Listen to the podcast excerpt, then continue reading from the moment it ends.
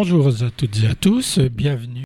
Citation de Victor Hugo, il disait Les bons mûrissent et les mauvais pourrissent. il y a tellement de mauvais en ce moment que ce monde euh, va sentir très très mauvais d'ici peu. Ils sont déjà mauvais. Ils sont déjà, oui. Et il en va de même pour tous. La question qui nous préoccupe pour débuter cette émission, c'est de se demander en fait qui gouverne ce monde? Est-ce que c'est la politique ou l'économie? Dans des temps plus reculés, si on peut dire, on aurait pensé que c'était la politique qui a été inventée pour ça, depuis les Grecs et même peut-être avant. Mais il faut quand même euh, tirer un constat de tout ce qui se passe. L'écologie est au centre du développement du monde. Elle s'impose à nous sans délai, mais non sans résistance. Ça fait déjà un bon moment qu'on nous dit que la planète est en train de se suicider face à la pollution qui engendre le réchauffement climatique. D'ailleurs, Jacques Chirac, lorsqu'il était président, disait La maison brûle. Eh bien, la maison brûle toujours et on ne voit pas beaucoup de pompiers se précipiter à son chevet. Et quand il y en a, ils n'ont pas d'eau pour éteindre l'incendie. Elle brûle, même au sens propre. Oui.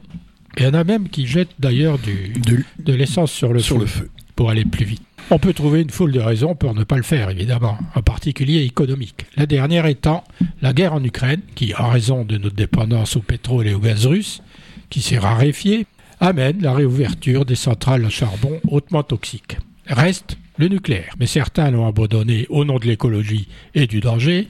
Souvenez-nous de Three Island, c'était une centrale nucléaire américaine qui a eu un problème euh, que les Américains ont oublié de publier il y a, il y a 40 ans, même 50 ans peut-être. Tchernobyl, qui est beaucoup plus récent, en Ukraine en l'occurrence, et Fukushima au Japon, qui est très très récent et très très accident très récent dû au tsunami qui a interrompu l'alimentation électrique, donc impossible de refroidir la centrale.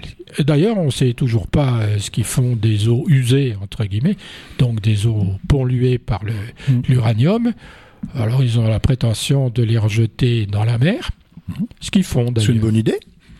C'est une très bonne idée. Les pêcheurs du coin ont hautement apprécié cette décision du gouvernement, entre parenthèses. Stratégiquement donc, au vu de leur intérêt, euh, certains n'envisagent pas de faire la promotion de solutions écologiques et ils misent même pas sur les nouvelles technologies. En tout état de cause et en la matière, on passe d'une dépendance de la Russie à une nouvelle dépendance aux USA, pays amis, certes, jusqu'à un certain point, celui de America First. Alors eux, c'est la fracture hydraulique en tête qui sait, qu'on sait qui pollue extrêmement et qui provoque des tremblements de terre, les sables bituminés comme au Canada et il y a encore d'autres sources d'énergie de ce type-là. Et pourquoi pas la Chine?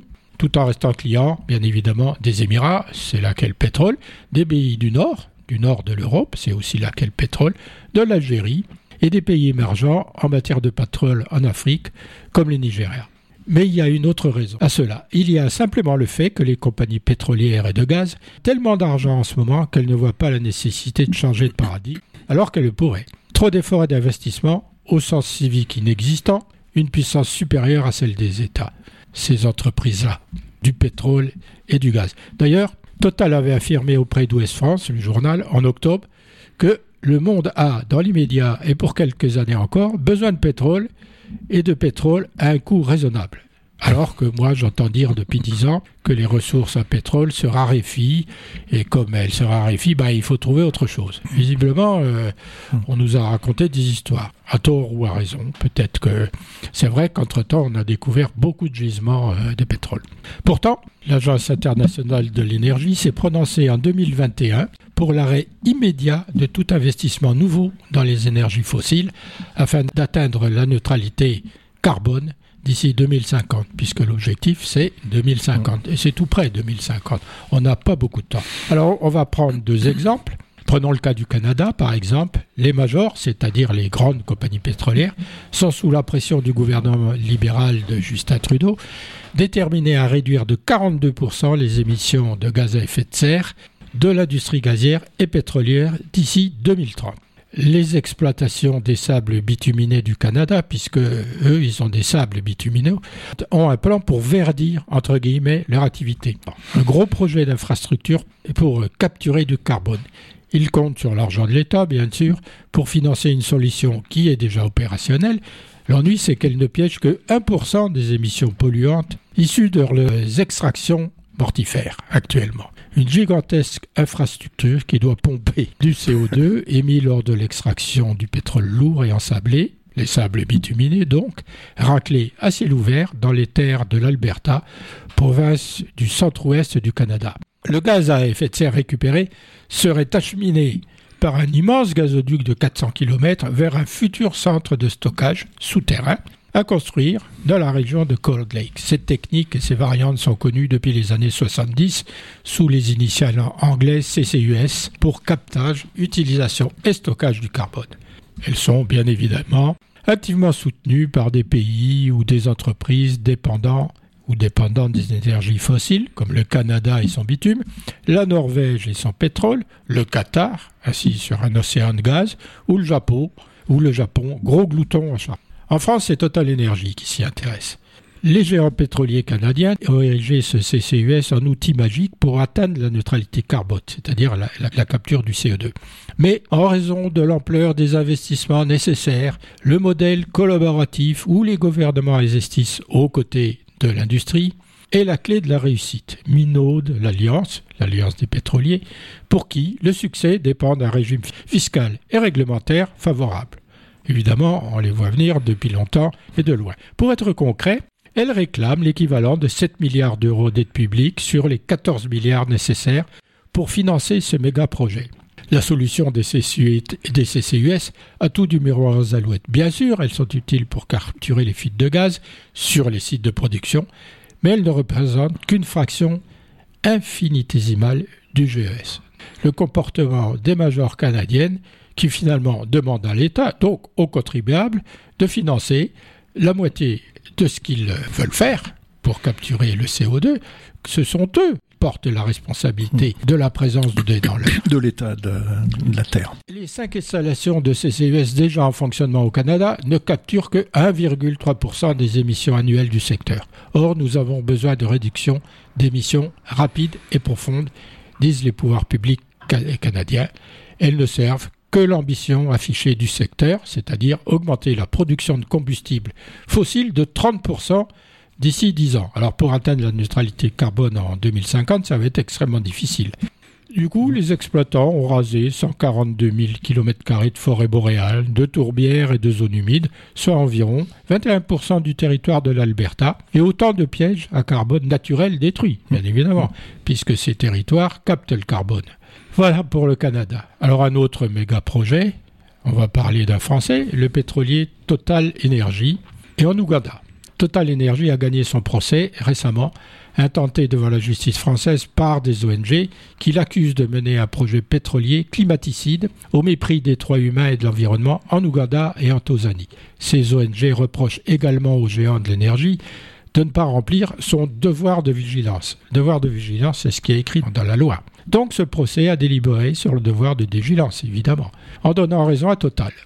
Le devoir de vigilance oblige depuis 2017 les grandes entreprises françaises à prévenir les risques d'atteinte grave aux droits humains et à l'environnement, ce qui est le cas en Ouganda et en Tanzanie, malgré ce que dit Total Energy, y compris lorsqu'elles sont commises par leurs filiales directes ou indirectes mmh. en France et dans le reste du monde. C'est-à-dire que l'entreprise ne peut pas se réfugier derrière ses filiales pour dire c'est pas moi. Elle est responsable jusqu'au but jusqu'au bout. Total réfute, c'est bien évident, les allégations de manquement aux droits humains et défend l'intérêt du projet pour le développement des deux pays en matière notamment d'électrification et d'accès à l'eau des communautés que le pétrolier s'est engagé à apporter, mais aussi en matière de biodiversité via des programmes de restauration de forêts et zones humides. Total a donc le feu vert. Et c'est pas parce que, que Total dit qui participent à l'électrification, ce qui est vrai, mm. parce que ça manque d'électrification, ça manque d'accès à l'eau potable, etc. La biodiversité, il faut s'en préoccuper, ce n'est qu'un prétexte. Ils mm. se réfugient derrière ce prétexte pour continuer à polluer tranquillement maintenant. Mm. Alors le projet comprend deux sites d'exploitation et un, un oléoduc. Deux géants pétroliers, chinois et français, encore les Chinois, ont conclu un accord historique de 10 milliards de dollars pour développer les ressources énergétiques de l'Ouganda et construire un vaste oléoduc régional qui exaspère les groupes environnementaux, évidemment, puisque euh, l'extraction c'est une chose et le transport par oléoduc c'est autre chose, mais un oléoduc de ce type-là, finalement, coupe la nature en deux. Perturbe la flore, perturbe la faune et les, perturbe les, les déplacements, euh, Voilà, et perturbe les humains. etc. aussi. Mm. alors qu'il récupère pas grand-chose dans cette histoire. Mm. En Ouganda, Total Energy mène le projet pétrolier qui s'appelle Tilenga, qui implique 419 puits de forage, Mm. dont une partie se trouve dans le parc naturel des Mm. Murchison Falls, tandis que le projet Kingfisher, un autre site d'exploitation, est mené par la China National Offshore Oil Corporation. Et en plus de ces deux sites de forage, un oléoduc de 1443 km, s'il vous plaît, qui s'appelle EACOP, acheminera le pétrole brut en vue de son exportation. Il s'étend de la côte. ville de Kaabal, sur la rive du lac Albert, en Mm. Ouganda, jusqu'au port de Tanga, en Tanzanie. Mm. Étant donné que le pétrole ougandais est très épais, le pipeline devra être maintenu à une température de 50 degrés pour pouvoir être acheminé, ce qui en ferait l'oléoduc chauffé le plus long du monde. Alors, pour chauffer un oléoduc, il faut évidemment Mm. trouver une source d'énergie. Ouais. Déjà, on gaspille de l'énergie pour chauffer l'oléoduc qui fournit de l'énergie. Cherchez l'erreur. Quant à la politique, elle ne pèse rien, ou plutôt elle est complice. Cherchez plutôt du côté de la corruption. Assises sur une mine d'or noir, les autorités en Tanzanie et en Ouganda approuvent le méga projet pétrolier sur leur territoire. Les gouvernements ne réagissent jamais. C'est les individus qui réagissent ou les associations et les ONG. La solution, où est-elle cette solution? Pour l'eurodéputé Pierre Larouturou, l'enjeu est de proposer une alternative non climaticide aux pays à qui on demande de renoncer à une mine d'or. Il souhaiterait ainsi imposer une taxe sur la spéculation à l'échelle européenne qui permettrait d'offrir à l'Ouganda une compensation financière correspondant à ce que Total Energy pourrait lui avoir promis en échange de l'exploitation de ses gisements pétroliers. Des chiffres qui demeurent confidentiels, bien évidemment, mais que l'eurodéputé évalue à environ 0,4 milliards chaque année. Donc, si euh, la Tanzanie et l'Ouganda ne prennent pas le projet de Total Energy, eh bien, il faudra euh, les dédommager de ne pas avoir pris ce projet et la le dédommagement viendra d'où? Ben, De l'Europe, comme d'habitude. Alors que, oui. Voilà pour ce qui concerne euh, cette petite introduction. Si, qui Sur qui Gouvernement Mhm. La politique ou l'économie Eh bien, en Ouganda et en Tanzanie, la politique gouverne rien du tout, elle est d'accord, et c'est Total Energy qui gouverne. Ce qui serait intéressant de, de voir dans ce genre de- d'affaires et de situations, c'est pas toujours euh, pas toujours évident. Ce serait de voir dans quelle mesure la- la- l'acceptation des gouvernements euh, ougandais et tanzaniens, euh, spontanée, on va dire, ou, ou sans, ou, ou est-ce qu'il n'y a pas eu de pression, ou est-ce qu'il y a parce que Total, c'est quand même, enfin, c'est un géant, c'est une entreprise monstrueuse. euh, euh, effectivement, dans un procès entre Total et des ONG, on voit, on voit pas trop euh, quel pourrait être le poids des ONG. On l'a- on l'avait vu euh, en Birmanie, parce que Total a des précédents hein, dans, ces, dans cette Oui, histoire-là, hein, de, de, de, de projets comme ça euh, démentiels qui ont, euh, euh, qui ont, euh, comment dire, nuit aux droits humains et puis, et puis à l'environnement. La Birmanie, c'est un, très bon exemple. hein. Et depuis, on on n'a pas remarqué que Total avait, avait changé de, de politique par rapport, euh, par rapport à ça. façon simple de regarder, hein, le classement dans les niveaux de corruption de ces deux États, et après on a la réponse. S'ils Oui, sont oui, tout ça en peut. haut du classement, pourra pas dire que c'est la corruption, il y a Mhm. peut-être autre chose, il y a d'autres Mmh, mmh. moyens de Oui, pression. bien sûr, il y a d'autres. euh, Mais il y a d'autres ils moyens. sont dans les derniers. Qu'est-ce qu'on va en déduire tout de suite? Oui. Bah, Qu'ils ont acheté euh, les membres gouvernement, Bien les sûr. élus du Parlement, euh, Ouais. des gens par-ci par-là, euh, la presse, par exemple. Oui, bah, ça Voilà. c'est- classique. hein. Et puis bon, en plus, les moyens financiers de, de Total se rapprochent parfois très près des budgets de certains États aussi, hein. Voire les dépassent pour Les certains d'entre eux. Alors peut-être pas la Tanzanie, mais l'Ouganda, à mon avis, elle est Total et doit être loin, voire même au-delà de. Donc effectivement, ça peut être facile d'acheter un gouvernement ou des membres de gouvernement ou. euh, C'est pas compliqué. À quoi prendre Comme dans ces pays, ce sont pas des pays riches, c'est des pays même pas en voie de développement ou ils sont en voie de développement. Leurs populations ont des difficultés économiques à vivre. Quand on a quelqu'un qui arrive en disant écoutez, moi je vais euh, m'occuper du pétrole, mais en contrepartie, je Mhm. vais vous donner les moyens pour que la population vive mieux, pour que les enfants aillent à l'école, Mhm.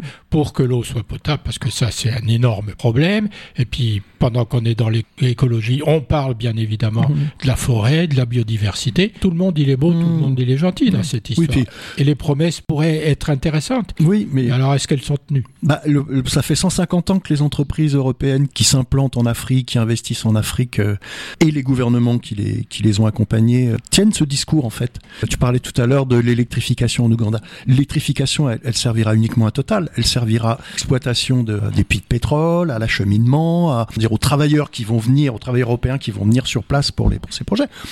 La population ougandaise bénéficiera jamais de l'électrification euh, menée par Total. C'est comme ça en Afrique depuis, euh, on va dire depuis le, depuis La que ça dure, quoi, depuis la colonisation. Des routes, etc. Oui, des routes, mais pourquoi Pour acheminer le pétrole, pour acheminer les ressources agricoles, etc., etc. Il suffit de regarder les réseaux. Là, l'échelle de- des niveaux de corruption était, était un bon indicateur. Si on regarde le- les réseaux de communication dans un certain nombre de pays, à- de pays africains, on voit très bien à quoi correspondent. Très très bien.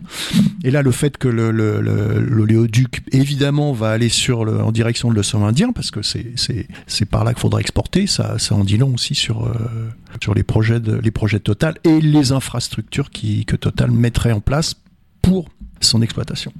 Merci Thierry. Donc, euh, On va revenir malheureusement à l'Ukraine euh, rapidement parce que l'état des lieux est simple à comprendre. hein. Cette guerre continue, bien évidemment. Il y a un enjeu sur Bakhmut euh, à l'heure actuelle. On a quand même bien l'impression que les Russes vont arriver peut-être à bouter les Ukrainiens hors de cette ville qui n'a pas un grand intérêt stratégique. Mais qui, marquerait en un an la première petite victoire des Russes et de Wagner. Voilà où on en est. Alors, on entend beaucoup parler d'offensive russe, mais parallèlement, on entend beaucoup parler d'offensive de printemps des Ukrainiens qui doivent regrouper leurs forces euh, avec l'aide des Occidentaux. Et pour l'histoire de on va fournir des chars, on avait des promesses sur les sur les chars euh, d'origine allemande. Et puis quand même on voit que la fourniture euh, c'est pas 50 chars d'un coup ou 100 chars d'un coup. C'est 4 par là 6 par là puis il faut les réparer. Ils sont pas opératifs. Bon enfin c'est c'est très inquiétant tout ça. La fourniture d'avions n'en parlons même pas. Euh, on y pense mais on le fait pas. De toute façon on, on revient toujours à la même chose. Si si si on n'arrête pas si les Ukrainiens à notre place n'arrêtent pas définitivement les Russes, voire les repoussent, nous n'arriverons pas à une paix, au moins à des pourparlers de paix, dont on ne connaît même pas le contenu. Voilà ce qu'on peut dire de l'Ukraine euh, pour l'instant. Autre pays qui revient tout le temps, bien évidemment, la Chine. Alors la guerre en Ukraine couvre euh, d'une certaine façon les agissements agressifs de la Chine. On peut dire merci à Poutine.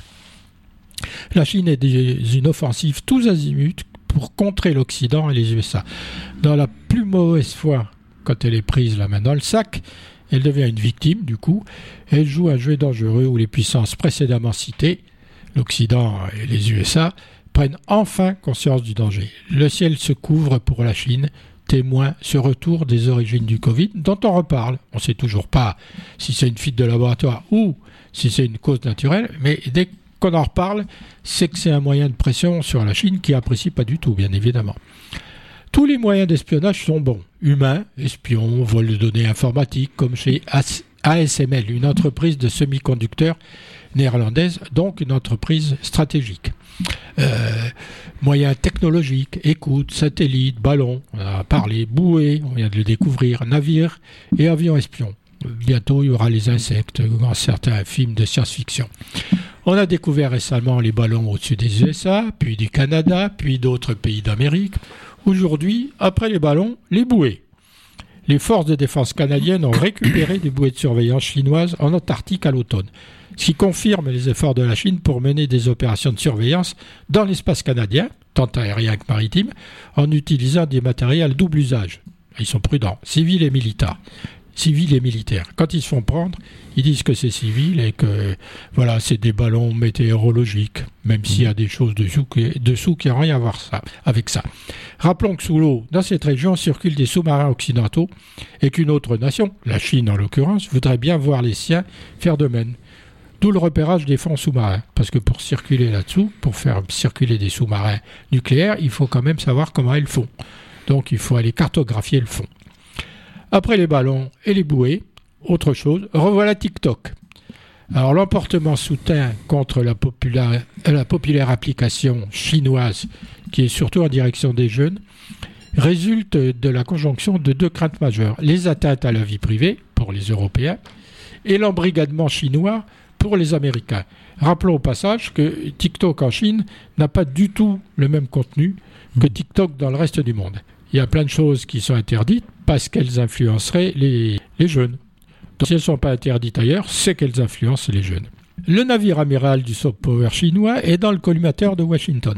La Maison-Blanche a ordonné le retrait sous 30 jours de l'application TikTok de tous les smartphones possédés par les agences fédérales américaines. Déjà en décembre 2022, Joe Biden avait interdit l'usage sur les portables des fonctionnaires. De leur côté, les parlementaires montent des commissions pour tenter de faire interdire l'application sur le sol américain, toute population confondue à la différence de la guerre des ballons, les États-Unis ne sont pas seuls dans cette nouvelle bataille. Le 23 février, donc récemment, la Commission européenne a demandé également à ses fonctionnaires de désinstaller cette application de leur téléphone et le Canada a fait de même le lundi 27. L'armée française, à son tour, se pose la question. De leur côté, Facebook et ses filiales, Instagram et WhatsApp apparaissent inattaquables. Mais après tout, ce sont des moyens qui viennent euh, de chez nos amis et pas de chez nos ennemis. Ce voilà, qui, ne veut rien dire. Hein. Quand on se rappelle euh, l'espionnage de la NSA, par exemple, sur euh, un certain nombre de politiques en Allemagne, c'était les amis qui espionnaient les amis. Oui, donc alors, il y a les grandes oreilles. Les Américains nous écoutent. Bah, enfin, nous aussi, on a des grandes oreilles. Oui, oui, c'est ça. C'est moins, moins efficace que les Américains. Mais tout le monde de son côté. Mmh. Et, c'est de, pirater l'information chez ses ennemis, bien évidemment, mais aussi chez ses amis, parce mmh. que ça peut servir. Mmh. Alors, puisqu'on parle de la Chine, on est obligé de parler du projet chinois pour la paix entre l'Ukraine et la Russie. Alors, je fais des citations là qui sont chinoises bien évidemment. Toutes les parties doivent soutenir la Russie et l'Ukraine pour travailler dans la même direction et reprendre le dialogue direct aussi vite que possible en vue d'une solution pacifique. Alors résumons, ce qu'il y a dans ce projet, cesser les hostilités, c'est le moins qu'on puisse faire, lancer les pourparlers de paix, respecter la souveraineté de tous les pays, ça c'est important quand même, parce que ça veut dire qu'il faut respecter la souveraineté euh, de l'Ukraine, mais c'est pas tout à fait dit comme ça parce qu'il faut aussi respecter la souveraineté de la Russie. Alors c'est une question de frontière. On mm. peut considérer que euh, Lugansk est, euh, fait partie de la Russie, donc il faut respecter ces territoires qu'ils ont pris aux Ukrainiens récemment. Il faut renoncer à la mentalité de la guerre froide. Pas de recours au nucléaire, ça aussi c'est important. Le gouvernement appelle en outre à préserver la sécurité des centrales nucléaires. Ça aussi, c'est important. Mais ce ne sont que des mmh. déclarations d'intention et des propositions. Ça résume la position de la Chine sur le règlement politique de la crise ukrainienne. Pour le chef de la diplomatie européenne, Joseph Borrell, ce document n'est pas un plan de paix, tout en déclarant ne pas souhaiter le rejeter. La Chine, la Chine réaffirme les positions exprimées depuis le début, notant que pour que ce document soit crédible, des représentants chinois devraient se déplacer à Kiev. C'est le moins qu'ils puissent faire, puisqu'ils proposent un plan de paix entre la Russie et l'Ukraine, et puis ils ne vont pas parler aux Ukrainiens. D'une certaine mmh. façon, ils fissent complètement de la vie des Ukrainiens. Je suis pas sûr qu'ils aient été invités pour l'instant, mais. Oui, mais ils peuvent, se faire. Ils peuvent demander, ils peuvent demander. Ils peuvent demander. Quels sont les objectifs de Pékin et quel est son rapport à la Russie c'est pas la première fois que la Chine fait des propositions sur le sujet. L'aide humanitaire, la question nucléaire, la souveraineté des États, l'appel à un cessez-le-feu, un tas d'autres choses. Il n'y a pas non plus de propositions concrètes dans ces douze points. Il faut noter également que la Chine n'est pas neutre, elle met sous une forme de fausse équivalence la Russie et l'Ukraine sur le même plan, mais Pékin continue de refuser de parler de guerre et refuse toujours de condamner la Russie. De leur côté, les États-Unis sont convaincus que la Chine envisage de fournir des armes à la Russie dans sa guerre en Ukraine, même si selon eux, aucune décision n'a été prise. Vu de Washington, Pékin tente de jouer sur les deux tableaux, et on sait quand on joue sur les deux tableaux, c'est une position d'équilibriste qui est de plus en plus difficile à faut voir ce qui va, si c'est, y a, il va y avoir une concrétisation ou une précision de l'ensemble de ces points. Après, si, si on veut vraiment sortir de ce conflit, faut pas forcément essayer de trouver dans telle ou telle proposition des intentions euh, souterraines ou, autres. La Chine, elle reste quand même sur son sur sa, sa, sa politique qui est, qui, est, qui est la sienne depuis des années maintenant. C'est la réussite économique. Et là, ce qui est clair, c'est que euh, ce qui se passe euh, en Ukraine depuis l'agression russe, ça a quand même sacrément ébranlé la, prospérité économique de la Chine. Et donc, la Chine a tout intérêt même si elle est, euh, on va dire, alliée de la Russie, elle a tout intérêt à ce que cette guerre se termine le plus vite possible. Elle n'a pas proposé de réunion, elle n'a pas proposé de, de, de conférences, de, etc., etc. C'est voilà, ça reste des, effectivement des éléments qui sont, qui sont balancés comme ça. Euh, les États, les autres États concernés, ou du moins qui se sentent concernés, vont, vont euh, récupérer la balle au bon. Est-ce bon, il y a, y a, beaucoup d'éléments qui font que pour l'instant euh, la situation avance pas trop. Même si encore une fois il y a des, il y a des évidemment des, des discussions, des, des, négociations, des pourparlers, des ouais. c'est une diplomatie secrète qui euh, on ne sait pas trop vers quoi elle, elle, elle va aller. Quand les Américains parlent de fourniture d'armes de la Chine à la Russie, point d'interrogation, ils en sont pas convaincus. Par contre, dans le camp inverse, les fournitures d'armes, elles existent réellement. Donc euh, je dirais presque deux poids deux mesures. Si on Donc, fournit pas d'armes, euh, l'Ukraine est écrasée dans la minute qui suit. Ça, c'est une certitude. Alors, il faut quand même pas. Elle, l'a pas été au début. Elle l'a pas été au début. Mais euh, de toute façon, c'est, enfin, c'est, c'est pas comme ça. Enfin, à mon avis, c'est pas comme ça que, que, la, que la, solution euh, et, et, l'arrêt et l'arrêt de cette guerre euh, va va aboutir. J'en suis convaincu. Il y a, on a trop de précédents historiques là-dessus qui montrent que c'est pas l'escalade de, de, de des armements, c'est pas l'escalade militaire, c'est pas l'escalade guerrière qui permet de trouver une solution. Alors oui, ça pourra à un moment donné, mais admettons, euh, ça pourra aboutir à une cessation des, des hostilités, un cessez-le-feu. Mais sur quelle base? On ne voit je... pas le trop, quoi. La, la, moi, moi, je pense surtout qu'il ne faut pas que les Ukrainiens soient les dindons de la farce. Ça va finir par arriver. Ils, ils sont déjà les dindons de la farce. Y compris de la part des Occidentaux. Oui, mais ils sont déjà, je crois. que pour la relance de l'économie mondiale et pour le bien-être de nos chères populations, y compris en Europe, il ne faut pas que nos gouvernements soient capables de tout. Et poussent, c'est ce qu'ils font. L'Ukraine a voulu négocier une paix où ils vont tout perdre. C'est là qu'il est le problème, parce qu'on est bien capable de le faire. On, est, on l'a déjà fait. Ça, oui, on bien est sûr, bien capable de le faire. Bien sûr, ça s'est déjà fait. Alors, ça mais, serait quand même, du point de vue éthique, absolument incroyable. Mais, la morale dans tout ça. Mais là, le fait, là, euh, on va dire que l'Ukraine est passée d'une. Euh, je, je sais même pas si avant la guerre, elle était, euh, elle était sous domination russe. Elle était à côté de ce voisin menaçant, duquel elle s'est détachée il y a quand même pas mal d'années maintenant. Hein. et, et là, elle passe carrément sous une domination américaine. C'est très clair. Bah, c'est pour l'instant, c'est l'OTAN qui est aux commandes de, de l'Ukraine. Je veux dire, Zelensky, c'est un pion. Faut être sérieux, c'est un pion. Voilà. Sans l'OTAN, il est rien euh, pour l'instant. Donc, est-ce que le fait de passer sous domination euh, euh, de l'OTAN, voire dans quelques années euh, de l'Union européenne, est-ce que c'est la solution pour les Ukrainiens? Personnellement, j'en suis pas convaincu, parce que il y a, aussi des précédents qui montrent que un certain nombre d'États qui sont qui sont passés sous domination de l'OTAN ou sous ou sous intégration européenne, économiquement, s'en sont pas forcément sortis, et ceux qui ont le plus subi, c'est quand même les c'est quand même les peuples par rapport à ça. Euh, entre la peste et le choléra, on choisit ni la peste ni le choléra. Bah oui, mais là, il... la Russie, c'est la peste et le choléra réunis. Là, ils ont. Alors, oui, mais le tout, le tout, pour un Ukrainien, c'est de se demander s'il veut devenir russe ou s'il je... préfère devenir européen. C'est pas compliqué. Ouais, mais je c'est suis... un mode de vie qui est en jeu.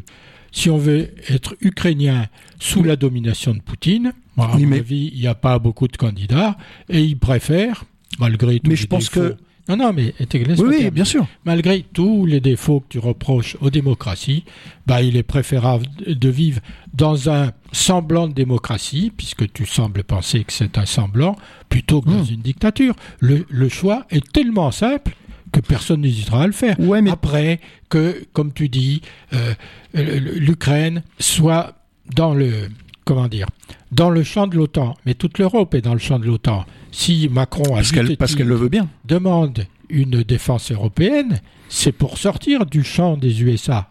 Et on voit quand même qu'il y a des tas de pays en Europe qui n'ont pas envie d'en sortir, à commencer par l'Allemagne.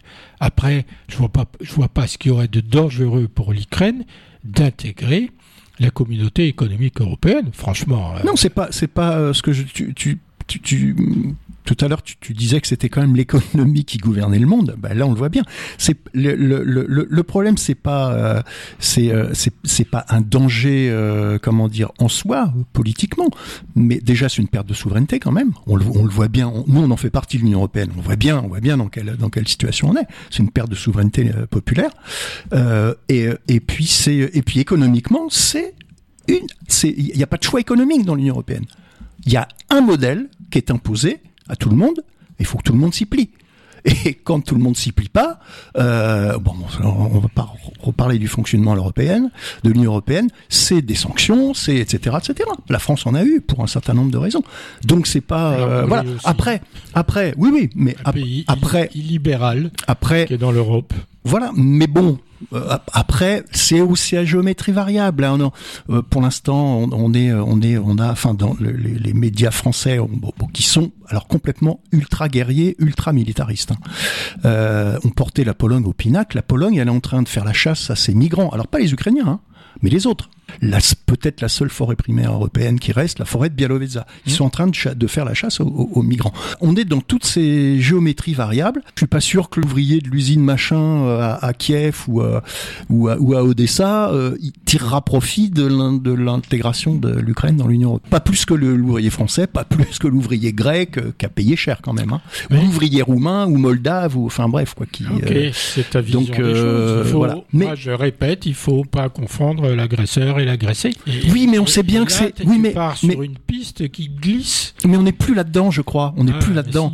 Si, la, le, le problème. Il faut être manichéiste. Mais dans une guerre, dans une guerre, il y en a toujours un qui démarre. Mais c'est pas forcément celui qui démarre qui est responsable de la situation. Non, mais il y en a toujours que, un. Quel que soit. Il y en a toujours un qui perd aussi. Ah ben oui, bien sûr, bien sûr, voire plusieurs, bien. voire plusieurs. Euh, moi, je vois pas d'évolution au niveau de la, de la situation euh, de, de l'Ukraine actuellement. Je vois pas d'évolution. D'une certaine façon, aucun pays est libre. Il y a trois États puissants Parce en que Europe. pour être indépendant, il faut pas dépendre des autres. Et, bah oui. et dans l'Union européenne, on dépend malheureusement des États-Unis pour un tas de choses. Puis on dépend ah aussi oui, de la parce Chine. Que, bah, parce Donc, que... son indépendance, elle a un prix. Malheureusement. Alors pour un petit pays comme la Lituanie, la Lituanie mais qu'est-ce qu'elle pèse? Rien du tout. Non, non, Dans une négociation, elle pèse rien du mmh. tout. Sauf qu'elle a une frontière commune avec la Russie mmh. et elle sait ce que c'est qu'un Russe. Mmh. Puisque maintenant, il faut dire comme ça. Oh, ça fait longtemps qu'elle hein le sait. Hein. Euh, puisque là, il y a 500 000 Ça fait terroristes russes en Ukraine. Eh ben, Mm. Poutine dit qu'il y a des terroristes chez lui, mais c'est lui qui a mis 500 000 euh, euh, terroristes en Ukraine. Il faut les appeler comme ils sont. Bien, allez, on change. Après, non, on va passer sur Juste un petit mot. Je, je- dictature. là, honnêtement, je, je, bon, je pense pas que Poutine a, a, a plein de défauts. Je pense pas qu'il soit aussi stupide pour penser que actuellement, ou du moins la Russie pourrait récupérer sa domination sur l'Ukraine. Parce que si il pense ça, enfin, je, voilà, je, non, je, il je- je- pas, je- il le pense pas. Donc je pense- pense pas que c'est, je pense pas que c'est vers ça que, que la Russie veut tendre. qu'en Je pense. développant cette thématique-là, récupérer l'Ukraine, on se contentera du fait qu'il ne récupère que la Crimée qu'il a déjà, et puis les deux provinces qu'il veut récupérer. Ouais, son truc, c'est de dire, écoutez, on va signer la paix, moi je garde, euh, je garde ce que je voulais, Lugansk là, et puis le reste. Du coup, les Ukrainiens sont obligés de reculer jusqu'aux nouvelles frontières. Voilà. Voilà Après, ce ça qui va peut-être finir par arriver. Bien. Faudra les négociations, s'il y en a. On va parler d'une autre dictature, l'Iran. Alors, il s'approche de la fabrication d'une bombe atomique en affirmant le contraire, bien évidemment, comme d'habitude, comme Poutine, comme les Chinois, comme Xi Jinping. C'est jamais nous, c'est jamais vrai. Merci Trump. Merci Trump. Merci Euh, Trump. Oui, oui, mais, mais- alors volonté réelle ou chantage pour tester nos limites, les limites euh, de l'Occident, des Français et des USA. Question euh, point d'interrogation. D'un autre côté, les manifestations continuent sous une autre forme, c'est-à-dire qu'ils manifestent plutôt à la maison Mm. parce que ça devient extrêmement dangereux. La répression s'accentue de plus en plus violemment. En, aux dernières nouvelles, maintenant, ils empoisonnent des petites filles pour les dissuader d'aller à l'école, alors qu'ils se vendent de la place des femmes dans le travail, ce qui est en partie vrai. Alors, elles sont pas mortes, hein. Oui, oui. Après, pas ça. Ils ont tous été malades. Et ce gouvernement tu sais, qui contrôle toute la société et pas, ça, et pas capable de savoir d'où ça vient. Mais oui, mais c'est étonnant. Je crois que tu sais comme moi que la, la, première victime de la guerre, c'est la vérité. Hein. Désinformation, bourrage de crâne, manipulation. Rappelez-vous les couveuses euh, au moment de la guerre du Koweït, les bébés dans les couveuses les, petites filles que les, que les soldats euh, allemands euh, en, en 14-15, euh, non, non, pas qu'un régime politique soit pas capable de faire ça, carrément, bien sûr. Et je pense qu'il y a beaucoup de régimes politiques qui, qui, ont été capables de le faire, y compris les régimes qu'on appelle les démocraties, notamment dans leurs colonies. Propagande. Tout à fait. Et cette communication, elle marche parce que les gens sont tellement cons, oui, oui, oui. pas dire autrement, qu'ils croient tout ce qu'on leur dit, surtout quand ça les arrange. Bien sûr. Alors, on va parler d'un autre pays aussi qui la Tunisie, un des trois pays du Maghreb, euh, du Maghreb, pardon. Il semblerait que la terreur se répande en Tunisie dans, l'indifférence internationale. Un collectif d'avocats, d'intellectuels et de journalistes, parmi lesquels il y a Eva Joly. Alors, de, de ceux qui signent, on pense qu'on veut. Mais enfin, ils ont publié ce texte. Eva Joly, Edgar Morin, mmh. Daniel Cohn-Bendit et Khadija Ariadi mmh. dénoncent dans une tribune au Monde le durcissement de la répression dans le pays. Ils s'inquiètent aussi de l'absence de toute réaction de la part de la communauté internationale. Pourquoi? Quel est mmh. l'intérêt de la communauté internationale à ne pas euh, demander des comptes à la Tunisie ou au Maroc ou à l'Algérie? En octobre 2021, les signataires de cette tribune s'alarmaient de l'instauration d'un pouvoir autocratique en Tunisie, ayant la moindre voix contestataire. Plus d'un an après, le haut commissaire aux Nations Unies, des Nations Unies aux droits de l'homme, Volker Turk, s'est dit préoccupé par les arrestations d'opposants. L'ensemble de la société civile est indistinctement frappé par les mesures arbitraires habituelles, on va dire, prises par le pouvoir et par une justice aux ordres, comme d'habitude, responsables politiques, journalistes, avocats, magistrats, c'est les premiers qui sont visés parce que leur voix porte et qui sont connus. Mhm. Et puis en plus, les tribunaux militaires sont également à juger amenés à juger les civils, ce qui est mhm. formellement interdit pour les tribunaux militaires. Mhm. Ils jugent les militaires. Et les hôpitaux psychiatriques sont parfois utilisés comme des lieux de détention. Un climat de terreur a été instauré par le président actuel dans l'indifférence totale de la dite communauté internationale. La Tunisie est dans une situation euh, financière critique dont la population souffre. Elle souffre de l'inflation et de graves pénuries, et en plus elle s'enfonce dans la dictature.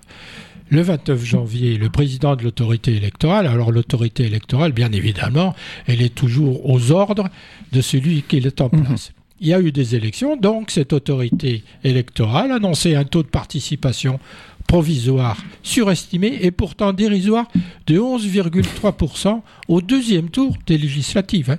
Élections législatives, 11,3% de participation au deuxième tour contre 8,8% au premier tour. On se demande qui est allé voter finalement, peut-être euh, personne ou, ceux qui ne savaient pas quoi faire ou ceux qui avaient faim auxquels on a affilé un sandwich, comme ça se fait beaucoup dans d'autres mm. pays.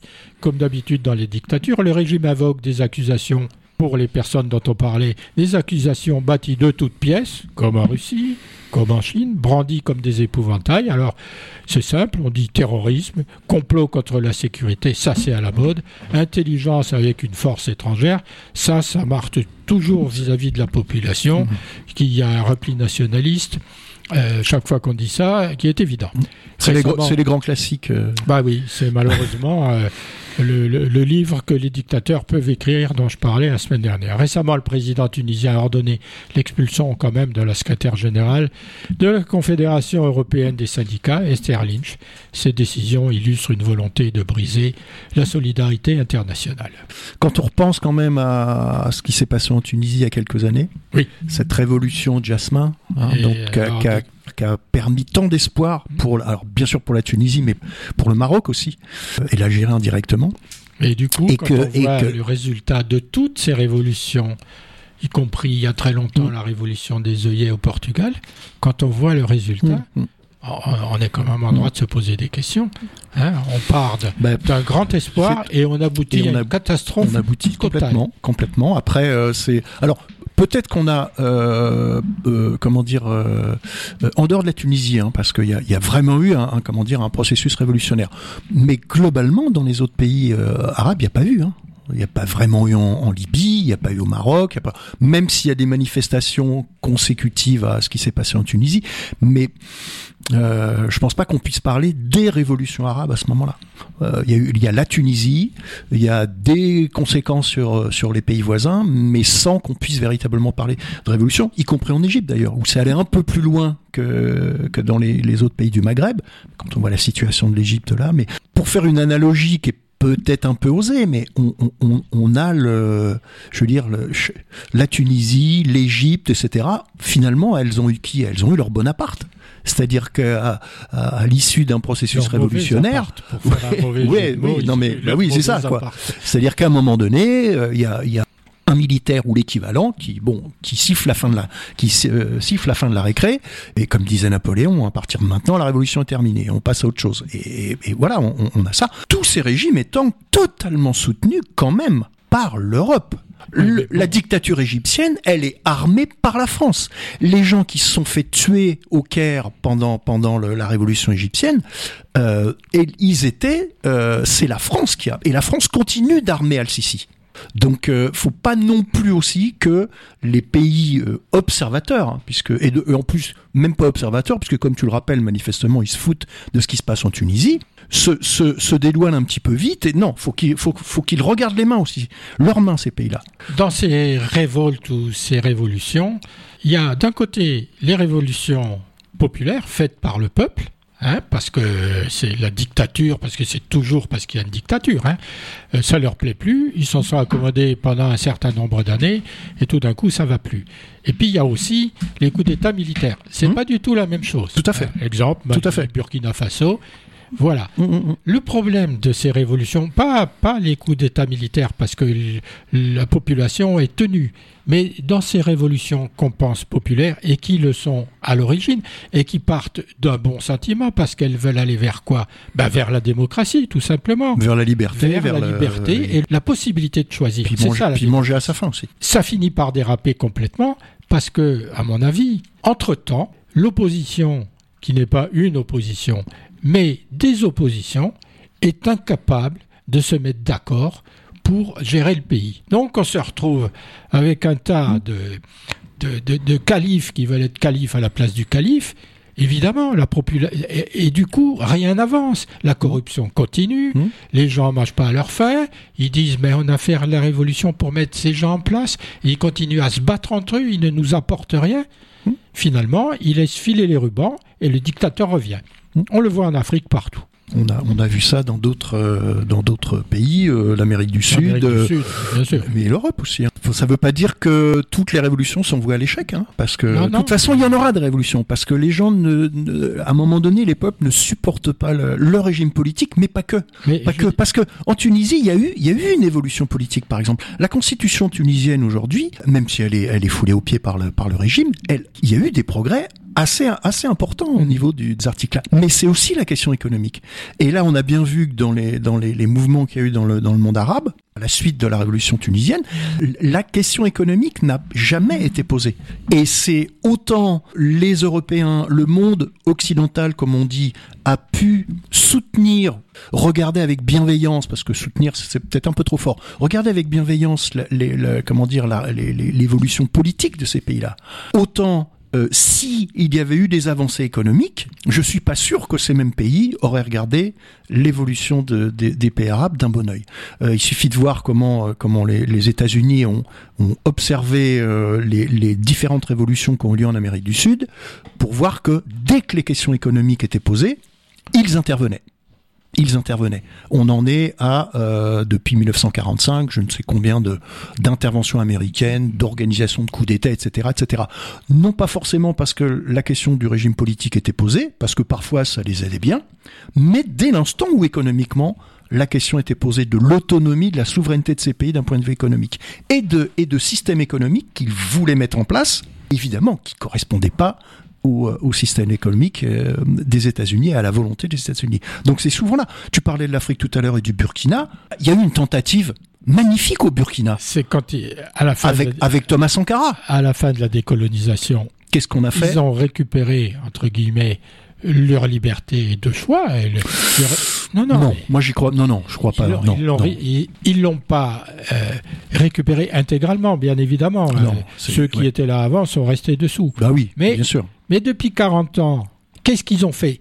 Qu'ils soient ou non contraints par-dessous. Qu'est-ce qu'ils ont fait à part tous se faire élire, puis après changer la constitution pour se faire réélire, et on Oui, parlera bien sûr. Non, mais là du tu parles. Ouais, ouais, bien sûr. Macron en Afrique. Le problème, c'est que la solution, elle est chez eux.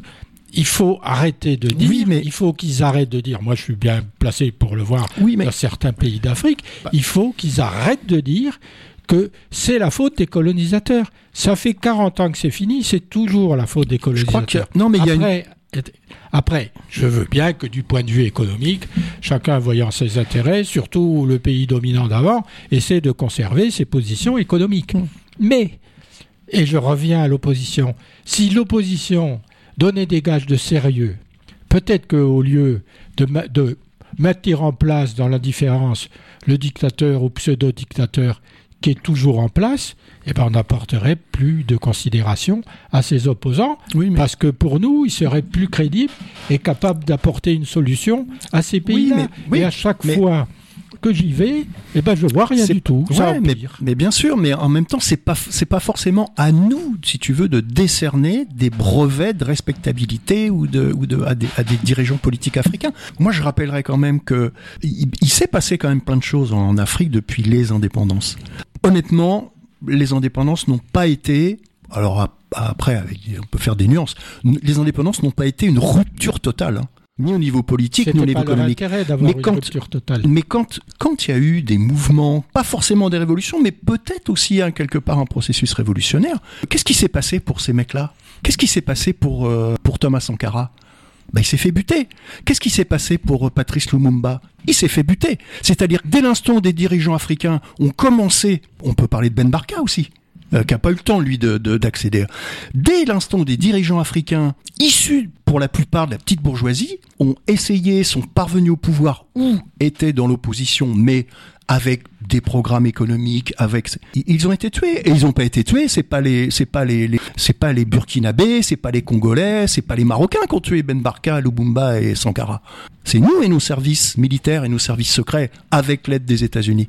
On peut pas non plus, effectivement, t'as raison sur ce point, utiliser uniquement la colonisation pour justifier l'état d'Afrique. Mais je pense que la colonisation, ne s'étant pas arrêtée brutalement euh, au début des années 60, euh, elle, elle a continué d'une certaine manière. Elle a continué économiquement. Qu'on pense au pétrole saharien pour la France quand même, euh, par rapport va- à l'Algérie. On va parler de l'Algérie, du Maroc, Ben là, voilà. Donc, de Tunis. voilà, donc, donc ça a continué, ça a continué. Euh, la France-Afrique, De Gaulle, les réseaux Focard, etc., etc. Macron, qu'est-ce qu'il va aller faire Macron? Après tout ce qu'il a Ah, balancé on sur l'Afrique, il va aller leur dire, oui, attendez, j'ai changé, vous allez voir. Mais rien du tout. Puis il n'y a pas un Africain qui va le croire. Mais Euh, il- je veux dire, il est, il est hors sol, ce gars. Il est hors sol. D'abord, il ne connaît pas l'Afrique. Il est inculte en histoire, on le sait bien, même si sa référence c'est Pétain. Il est inculte, il ne connaît pas l'Afrique, il se fout de l'Afrique comme de sa première liquette, je pense. Et il va les pérorer pour faire croire qu'il... Non, non, il faut être sérieux. Les dirigeants sérieux. qu'il rencontre, Sérieux. ils sont ravis. Parce Mais bien sûr qu'ils il sont ravis. la caution de la France. Ben, exactement. Je- C'est, je reviens à l'histoire que je disais avant. Les pays européens, ils ne soutiennent pas certains régimes dont ils savent pertinemment que c'est pas le régime qu'il faudrait. Ils le regardent de loin. Comme ils disent rien contre, c'est qu'ils le soutiennent. Mais c'est pas ça. Comme on leur propose rien en matière d'opposition qui tienne la route, eh bien, ils se désintéressent tout en gardant évidemment Oui, l'œil sur le profil économique, bien ils sûr. se mais- désintéressent complètement de l'évolution politique de ces pays-là. Oui, Voilà. alors ça s'appelle du néocolonialisme en fait. On l'appelle comme on veut. Voilà, mais- jusqu'à jusqu'à ce qu'il se passe quelque chose. Depuis quand un pays intervient militairement au nom des droits de l'homme? Il y a que dans la presse, euh, il y a que dans les médias français qu'on voit ça. L'intervention au Mali, elle était, elle visait quoi? Elle visait les gisements d'uranium qui sont juste à côté, au Niger, et un certain nombre de gisements de pétrole et d'uranium qui étaient en train d'être découverts au Mali. C'est ça le but de l'intervention française. on- on- faut pas. On faut peut pas, mettre On est, on est que en- le- Non, mais- la dimension économique dedans. Oui, il y a non, mais- aussi une dimension politique à chaque fois. Oui, mais pour pas- des raisons de géopolitique. mais pas droit de l'homme, mais pas droit de l'homme. Bah, on Alors, l'appelle comme on veut. On, a perdu 50 hommes au Mali, alors les Maliens disent que. 50 hommes. On, vend des. Oui, non, mais c'est 50 non, qui sont morts. En Cisjordanie, en Cisjordanie, il y a un mort par jour depuis le 1er janvier. On peut pas faire. Donc, euh, on peut pas faire une comparaison entre Barkhane et la Cisjordanie. Non, mais si tu veux, je veux dire, la même chose. je suis d'accord avec toi, mais c'est pas, pas, les mêmes gens. C'est pas les 50 soldats maliens euh, français au Mali. Euh, et, non, mais je dis ça parce que les Maliens ont accusé l'armée française de vendre des armes aux djihadistes, de leur transporter les motos, c'est tout juste si on les véhiculait pas en avion pour les arranger, et ils nous ont descendu 50 bonhommes. Bon, on doit être un peu taré pour arriver à faire des choses pareilles.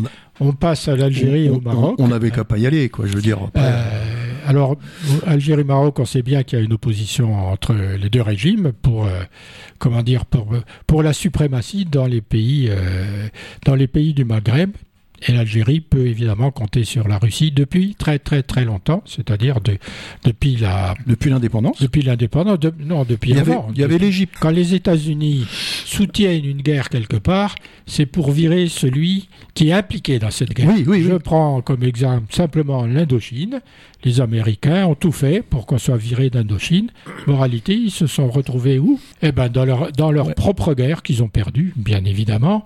Euh, bah, écoute, euh, Thierry, bah, tu es professeur d'histoire. Bah, justement, je ne vais pas te rappeler les difficultés qu'on a eues à avoir des avions pour Dien Bien Phu. Bien. Ils voulaient pas les donner, ils voulaient pas donner les munitions. Bien sûr, ça parce les que... arrangeait beaucoup qu'on prenne la pile à Dien Bien Phu, qu'on s'en aille et qu'ils nous remplacent. Moralité. Tout à fait, parce que ils ont perdu une guerre, ils ont perdu 80 000 hommes. Hein. bien sûr. Sauf que, sauf que les États-Unis ont quand même armé l'armée française en Indochine.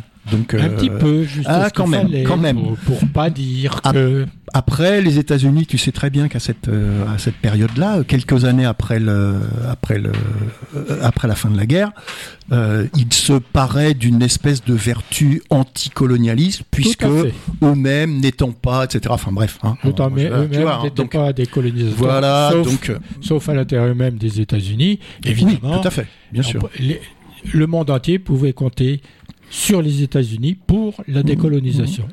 Tous, tous ceux qui sont décolonisés, décolonisés avec l'aide des États-Unis sont tombés dans l'escarcelle des États-Unis. Ils ont été du coup colonisés par les États-Unis. Alors pas l'Algérie Ça continue. Ah pas ben l'Algérie, c'est la Russie. Pas l'Algérie, pas le Vietnam. Pour le, ah, coup. le Vietnam, ils ont perdu la guerre. Euh, mais, euh, mais ils reviennent au Vietnam, il n'y a pas de oui, Oui, bien sûr, mais bah, pas, de problème. Bah, les Français aussi d'ailleurs. Hein. Continuons sur notre sujet. En novembre dernier, environ 200 militaires algériens et russes ont été engagés dans l'exercice bouclier du désert, organisé dans la région de Béchar, frontalière avec le Maroc. Bien évidemment, c'était le bon endroit pour le faire. Quelques semaines plus tôt, les forces navales algériennes et russes participèrent à un exercice, conjoint de quatre jours en Méditerranée. Ça veut dire que l'Algérie veut développer ses forces euh, navales en Méditerranée. Alors du coup, la Méditerranée va devenir un endroit difficile où les, bateaux de guerre euh, pourraient circuler. Et cela alors que l'armée nationale populaire venait de prendre part aux manœuvres Vostok 2022 dans l'est de la Russie. Comme on le voit, les relations militaires entre Alger et Moscou se portent bien. Elles vont probablement encore se renforcer prochainement. Le 27 février, à la tête d'une importante délégation, le secrétaire du Conseil de sécurité russe a rencontré le chef d'état-major des forces algériennes afin d'évoquer l'état de coopération militaire entre les armées des deux pays et les moyens de son renforcement. Alors ils sont plus intéressés, les Algériens, par acquérir des armes, euh, quel que soit l'endroit d'où ils viennent, qu'à nourrir leur population, visiblement. Alors que la Russie est déjà, comme, tous les États, et de longue date, le principal fourniture, le fournisseur pardon, d'équipements militaires de l'Algérie, il est possible que le nouvel élan que les deux pays entendent donner à leur coopération se traduise par de nouveaux contrats d'armement afin de répondre, de répondre au renforcement des capacités des forces armées royales marocaines. Euh, là, on arrive dans le vif du sujet. D'ailleurs, le budget militaire algérien a doublé en 2023 pour atteindre 23 milliards de francs, d'euros. pardon.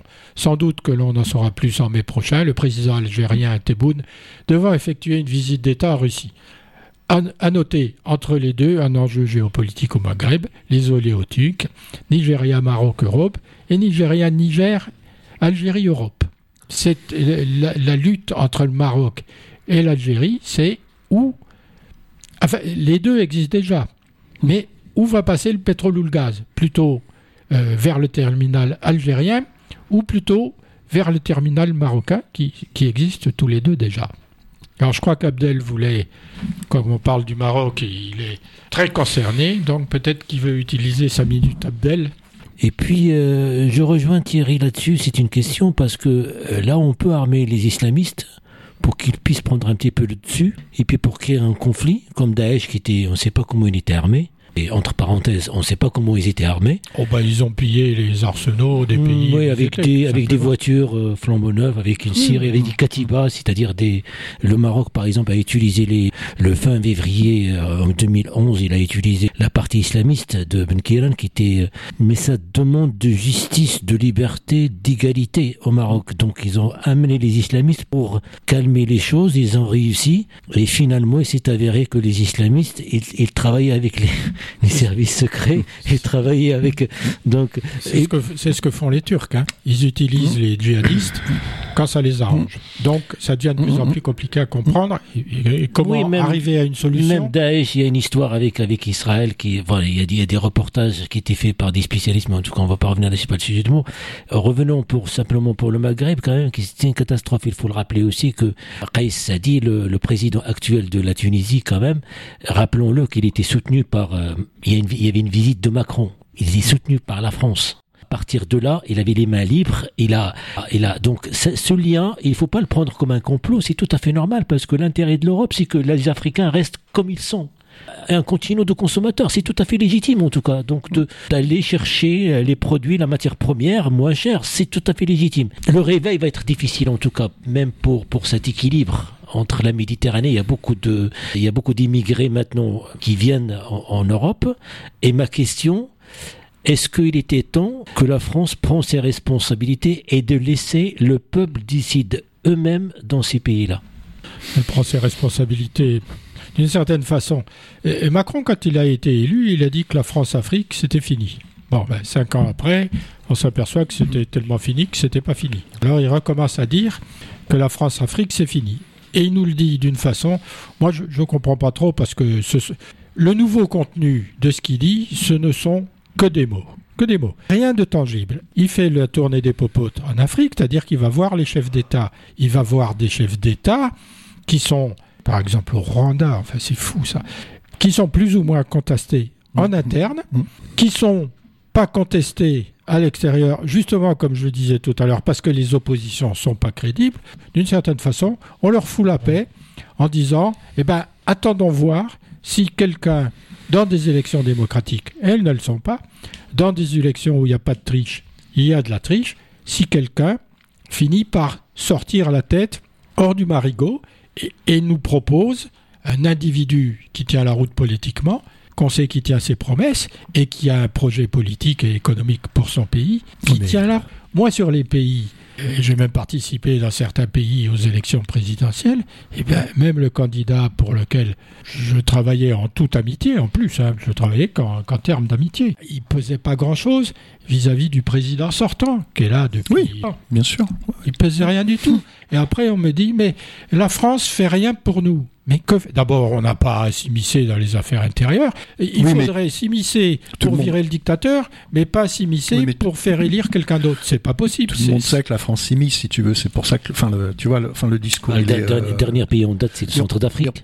Euh, encore une fois, je pense que la, France, puisque la France a quand même plus d'intérêt que les pays européens en Afrique, je pense que son, son rôle, c'est pas d'attendre qu'on, que, que, tel ou tel pays d'Afrique lui propose un dirigeant qui aurait toutes les qualités. Là, là ce que tu as cité. Ah, mais j'ai pas dit qu'il fallait qu'on nous propose. Honnête, tu vois. Oui, oui, mais on n'a rien, nous, euh, on n'a rien à nous proposer. Mais euh, on n'a rien à nous proposer. Voilà, Ils font oui, mais choix qu'ils ont envie de faire. Après, nous, oui, on mais regarde, on dit ah bah c'est bien les gars. Ouais, mais c'est Ouais, mais en même pas à choisir. En même temps, on sait très bien que euh, si on parle par exemple de l'aide humanitaire, on sait très bien que l'aide humanitaire, elle est généralement conditionnée aux relations entre le régime politique du pays en question et l'ancienne puissance colonisatrice, on va dire. Oui, mais pour l'aide humanitaire, on dit on ne peut pas se permettre de ne pas donner d'aide humanitaire parce qu'il faut d'abord que les gens ne meurent pas de faim. Et tant pis si ça arrange le pouvoir en place. Et voilà où on en est à chaque fois pour tout. Oui, sauf qu'on sait très bien aussi que Mais derrière, on sait très bien. derrière l'aide humanitaire, Mais- il y a quand même. Enfin bon, Qu'on le sache pas- ou qu'on le sache pas. On appelle ça le soft power. Quand Oui, même, hein. oui, Donc- qu'on le donc sache ou qu'on le sache pas, Hmm. euh, l'histoire de l'aide humanitaire en Syrie en ce moment, Hmm. on n'arrive pas à la faire passer. Et, et certains pays disent Ah oui, ouais, non, mais, ouais, mais mais l'aide humanitaire, elle va faire le jeu d'Assad parce que en plus il va la piquer pour la redistribuer à ses amis. Voilà où on en est. à Oui, oui, fois. mais parce que là, la situation, elle est, elle est un peu particulière, ce qui n'est pas Ah forcément le mais cas de. est c'est pas forcément le cas de, Thierry, de tous les partout pays. la même Mais- histoire. C'est partout la même histoire. On voit les enfants avec Non, un gros les- ventre, des mouches plein les yeux, et après on va expliquer que pour pas faire le jeu de celui qui est au pouvoir et qui a une dictature, on va pas leur donner l'aide humanitaire, mais ça tient même pas la route. Oui, oui, non, mais. ah, ben, tient pas la route. on est bien d'accord là-dessus. Mais juste. Juste encore une minute, Abdel. Tu, disais tout à l'heure à propos d'Algérie que l'Algérie donc va dépenser euh, 20, euh, 20 milliards de- d'euros de, de budget militaire et, et plutôt que nourrir sa population. Euh, moi, je ferai un parallèle avec la France. Macron euh, prévoit 400 milliards d'euros pour le budget militaire de la France ju- Sur- sur 10 jusqu'en ans. jusqu'en 2030, alors que l'Assemblée, son Assemblée, n'a même pas voté les repas à 1 euro pour les étudiants. Ouais, mais tu Tu- peux- encore une fois, tu vois, est-ce que, est-ce que qui on est, enfin, euh, pour euh, pour euh, mais Thierry, tu peux, aucun gouvernement. tu Moi, peux je pas peux- le, tu peux pas le dire comme ça. Ah bah tu- si, tu je le dis comme ça. Je le dis comme ça parce que Bah, D'abord, on, mets- on est un pays riche, on n'a pas besoin de l'aide alimentaire, nous. non, non, c'est pas ça le problème. Il y, a, il y a des tas de choses enfin- qu'on peut s'offrir, y compris Non, mais attends, attends, attends, je termine, je t'en termine. On- nous, on n'a pas besoin, mais il y a combien d'étudiants qui n'ont pas de quoi bouffer, qui font un repas par jour? Et la France va dépenser 400 milliards d'euros de budget militaire pour, pour euh, d'ici, d'ici. c'est pas- comme ça qu'il faut le dire. Il Ah bah si, c'est comme ça qu'il faut le dire. pour nourrir ses étudiants, il faut prendre euh, l'argent où il est. Mais dans la ben, situation eh ben- internationale actuelle, on est comme tous les pays du monde, on est en train de réarmer, donc on, aug- on augmente la Mais loi. on réarme, on réarme parce que la France, elle est menacée par qui? Quel pays a manifesté une intention ou éventuellement euh, Et ça, euh, tu dis ça, Thierry, une OPA on Non, a une, faut- on a faut une être- bombe atomique, c'est pour ça. Non, pas seulement, pas Mais si. seulement, mais non, je pense qu'il y a la- Ah, écoute, il y a combien de euh, pays, il y a combien de pays aujourd'hui, il y a 200 États dans le monde. Sur ces 200 États, il y a combien de pays agresseurs aujourd'hui? Il y en a combien? Bah, Il y en a, il y en a qui ont le pouvoir d'agresser. Donc, et, mais, qui- Et- et qui et ne le font pas. Et qui ne le font pas. Et, et généralement, c'est plutôt nous, d'ailleurs, les agresseurs, dans un certain nombre de situations. Enfin, Donc je crois que le- le- la question du réarmement, c'est, tu l'as dit au départ, c'est une grosse question économique, évidemment.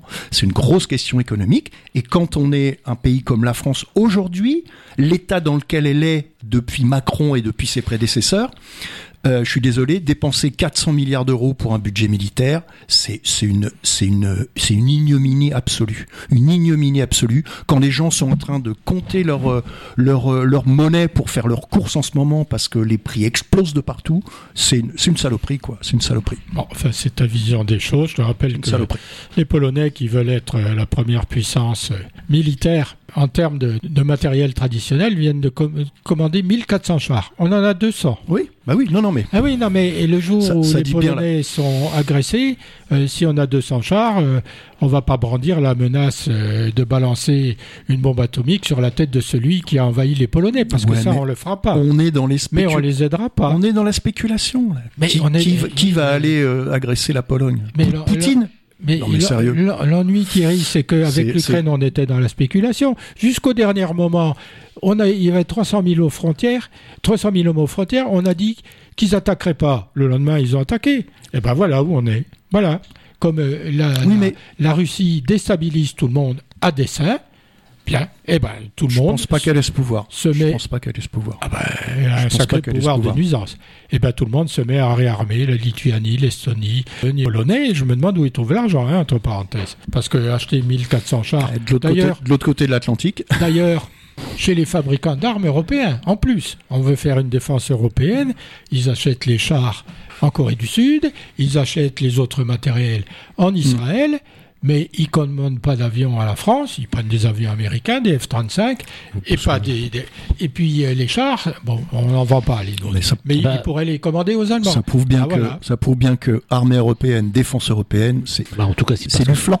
Je voudrais intervenir en matière de culture sur un mot, résilience. La résilience, on en parle tout le temps, pour tout. C'est vrai. Comme bienveillance. Mais qu- qu'est-ce que ça veut dire? Le mot est librement utilisé, généralement dans des définitions assez floues. Ça désigne la capacité d'un corps a retrouvé sa forme d'origine. Après avoir subi une déformation suite à une pression ou à un stress, la résilience est un outil conceptuel au service de l'anthropomorphisation du monde, c'est-à-dire son apprivoisement. Une dérive du mot. Il est aussi défini comme la capacité d'un individu à se remettre d'une situation difficile en en sortant grandi. La résilience jouit d'une aura d'évidence et de positivité généralisée. Résilience est un mot à la mode. Petite biographie aussi, alors on va revenir à la, Russie. Biographie de Pierre le Grand par Henri Troya, où l'on voit un tsar Pierre le Grand bien sûr, monté sur le trône grâce à l'assassinat de son père Paul Ier, avec son consentement tacite. Vainqueur de Napoléon, il se croit investi d'une mission providentielle, détruire l'esprit du mal incarné par Napoléon, mais aussi les révolutionnaires de tout acabit. Soi-disant éclairé par Dieu, il institue une fraternité internationale contre les fauteurs de troubles en Europe, ça s'appelle la Sainte Alliance, et crée dans son pays une sorte de monarchie théocratique patriarcale et policière, si bien que tous ceux qui pensent tout ce qu'il y en Russie devient hostile au pouvoir. Après Alexandre le Grand, Poutine le Petit pour rester sur, le, sur la Russie. Une biographie euh, intéressante et, et, assez rare euh, concernant Richard Sorge. Richard Sorge, c'était un, espion. L'auteur, c'est Owen Matthews, donc euh, journaliste anglais, mais plutôt bien documenté. Moi, je suis toujours un peu sceptique quand les journalistes s'intéressent à l'histoire, mais plutôt bien documenté. Richard, Richard Sorge, pardon, un espion parfait, le maître agent de Staline. C'est une biographie assez copieuse qui vient de sortir en poche.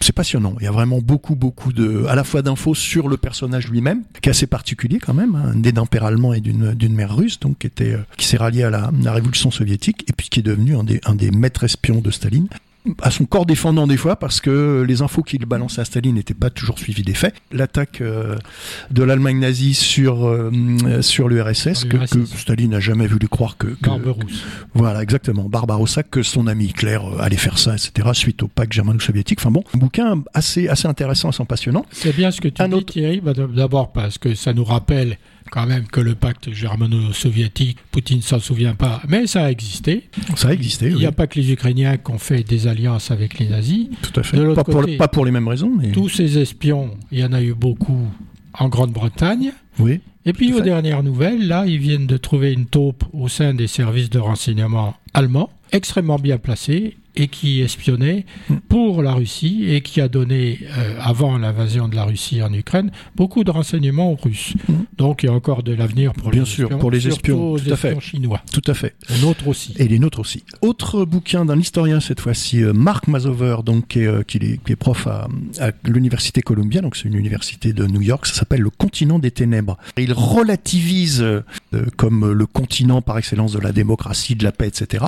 Il tord un peu le coup à cette à cette idée, à cette idée donc à la, lumière d'un certain nombre d'événements du XXe siècle, la Grande Guerre évidemment, on parlera de la Shoah, etc. Euh, donc c'est un, bouquin aussi qui est bon, qui est assez nouveau sur le, ton qui est un petit peu pris et puis qui fait un survol euh, historique euh, atypique, on va dire, de, l'Europe.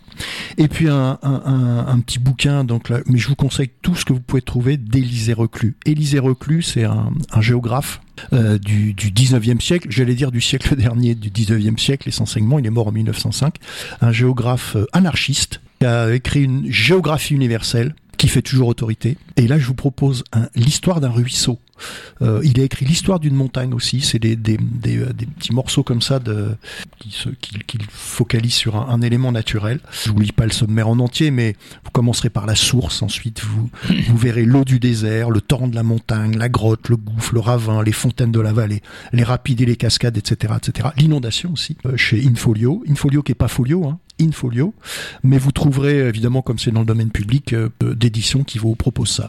Donc je vous disais euh, euh, l'histoire d'une montagne aussi, et puis pas mal d'ouvrages en termes de comment dire de, de pédagogie aussi. C'était un grand, un grand, un grand pédagogue, Élisée Reclus, voilà, qui a eu pas mal de frères d'ailleurs qui ont tous, on va dire, travaillé un petit peu dans la dans la même direction. Et puis juste pour terminer, je viens de lire un article passionnant dans le monde diplomatique du mois de mars. Ça s'appelle Les médias avant-garde du parti de la guerre. Vous avez une double page là-dessus. C'est édifiant. On le savait déjà, on en a parlé pas mal de fois avec François. Tout sur, à l'heure, on a reparlé. Voilà, exactement. Des informations. Exactement. Euh, propagande. Voilà, donc euh, les médias avant-garde du parti de la guerre, c'est le monde diplo du mois de mars 2023. Merci de nous avoir suivis et bonne soirée à toutes et à tous. Au revoir, à la semaine prochaine. Merci, au revoir à tous.